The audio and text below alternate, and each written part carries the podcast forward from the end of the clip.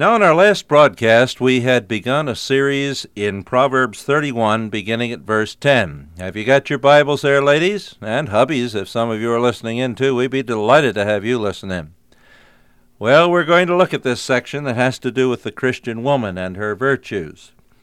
As you know, those of you who listened last time, verse 10 literally says, Who can find a wife with many parts, or a wife of many parts?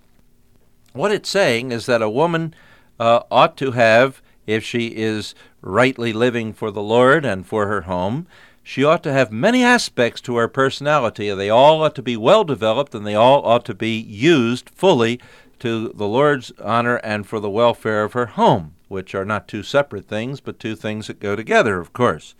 And we read that when a woman does have many aspects to her personality well developed and well used, that uh, she is far more precious than jewels. Then the next verse that we looked at says that the heart of her husband trusts in her and he will never lack profit. Uh, some Christian men, we pointed out, make a mistake by thinking they have to make all the decisions and do all the things that have to be done in a home because the Bible calls them the head of the home. That's dead wrong.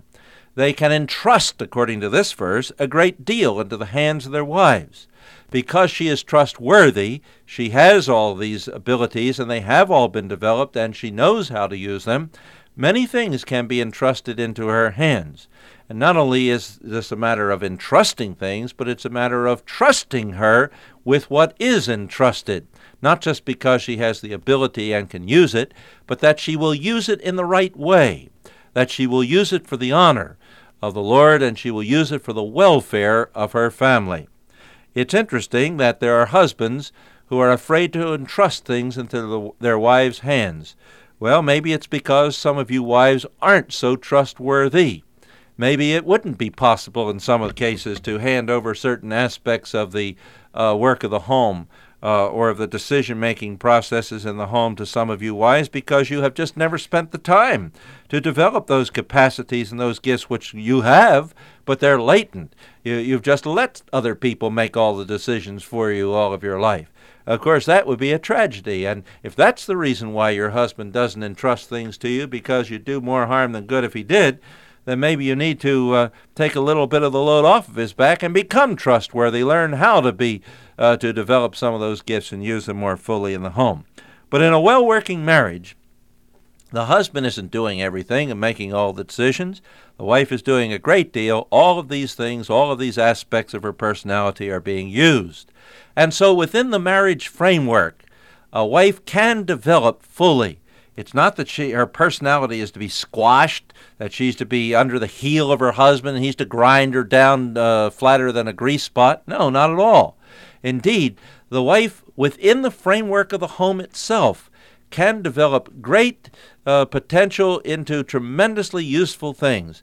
A woman can find tremendous satisfaction if she's willing to do so right within the framework of her own home and the welfare of it and the things that she can do stemming out from it.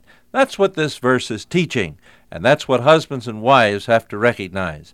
Too many uh, uh, women today think that in order to have fulfillment, as they call it, you have to look here, there, and everywhere. You have to be out here and out there doing this, doing that, getting yourself involved in the country club or getting yourself uh, out into some kind of career work or something else. Now, I'm not saying all these things are necessarily wrong for everybody at every point in life. But what I am saying is, is that if a woman stays at home, develops all of her gifts and uses all of her gifts within the framework of the home, she can be an exciting person, well developed, growing, staying green in her thinking, and she can be an exciting person for her husband and for her children and for others around her. You don't have to go wandering all over the map to develop all of your gifts. The home itself can challenge, particularly in a day like this, can challenge you to use all of your gifts if you're willing to find the ways in which to spontaneously do new and creative and wonderful things in that home, using those gifts that God has given to you to the full. A well rounded woman using all of the aspects of her personality. That's what the Bible holds forth as the ideal, not some woman who is all out of balance, who is only specializing in one or two things that she does and is kind of a drudge around the house because nothing else in her personality has been developed at all. Okay. It says her husband can trust in her. Let me ask you, ladies, can your husband really trust in you? Is he the kind is he able to put something into your hands and know that you're going to work hard at it? Know that you're not going to uh, create problems and create more difficulties. Uh, if he goes away for a week or two weeks, can he really entrust the, the house and the running of the home uh, into your hands? If he can't, then maybe you need to do some thinking. Maybe you need to sit down with him and go over some things and learn how to do some things. Maybe you need to be more than a shrinking violet, as some women uh, try to be. Uh, I know there are a lot of women who think, uh, well, if I never show any kind of ability in this area, I'll never be saddled with a task.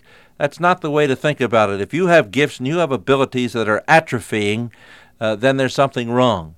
Because God wants you to be well rounded with all of your abilities, not only challenged, but being put to use in productive use for the Lord and for your family. And so maybe you need to sit down and talk this matter over with your husband and have some prayer about this question and get your life really squared away. Start using that life of yours in a full and more effective way than ever before. And you know what's going to happen if you do? Not only is your husband going to trust you more and be a happier person, but you're going to be a happier person. And your children are going to learn a lot from you, too.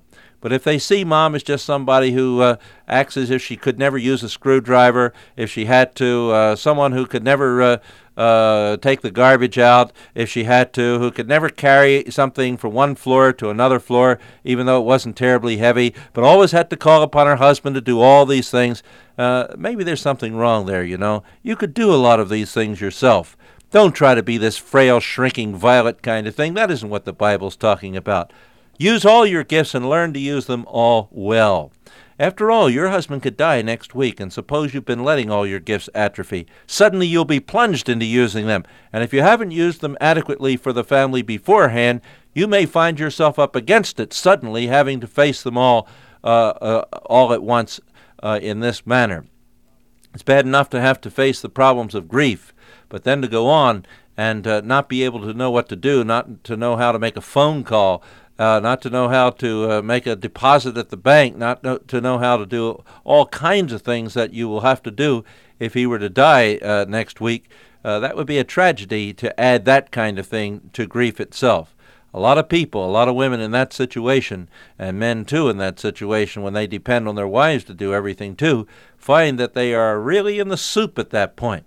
So, God wants a well rounded woman for all sorts of reasons but mainly he wants you to use the gifts that he's given to you.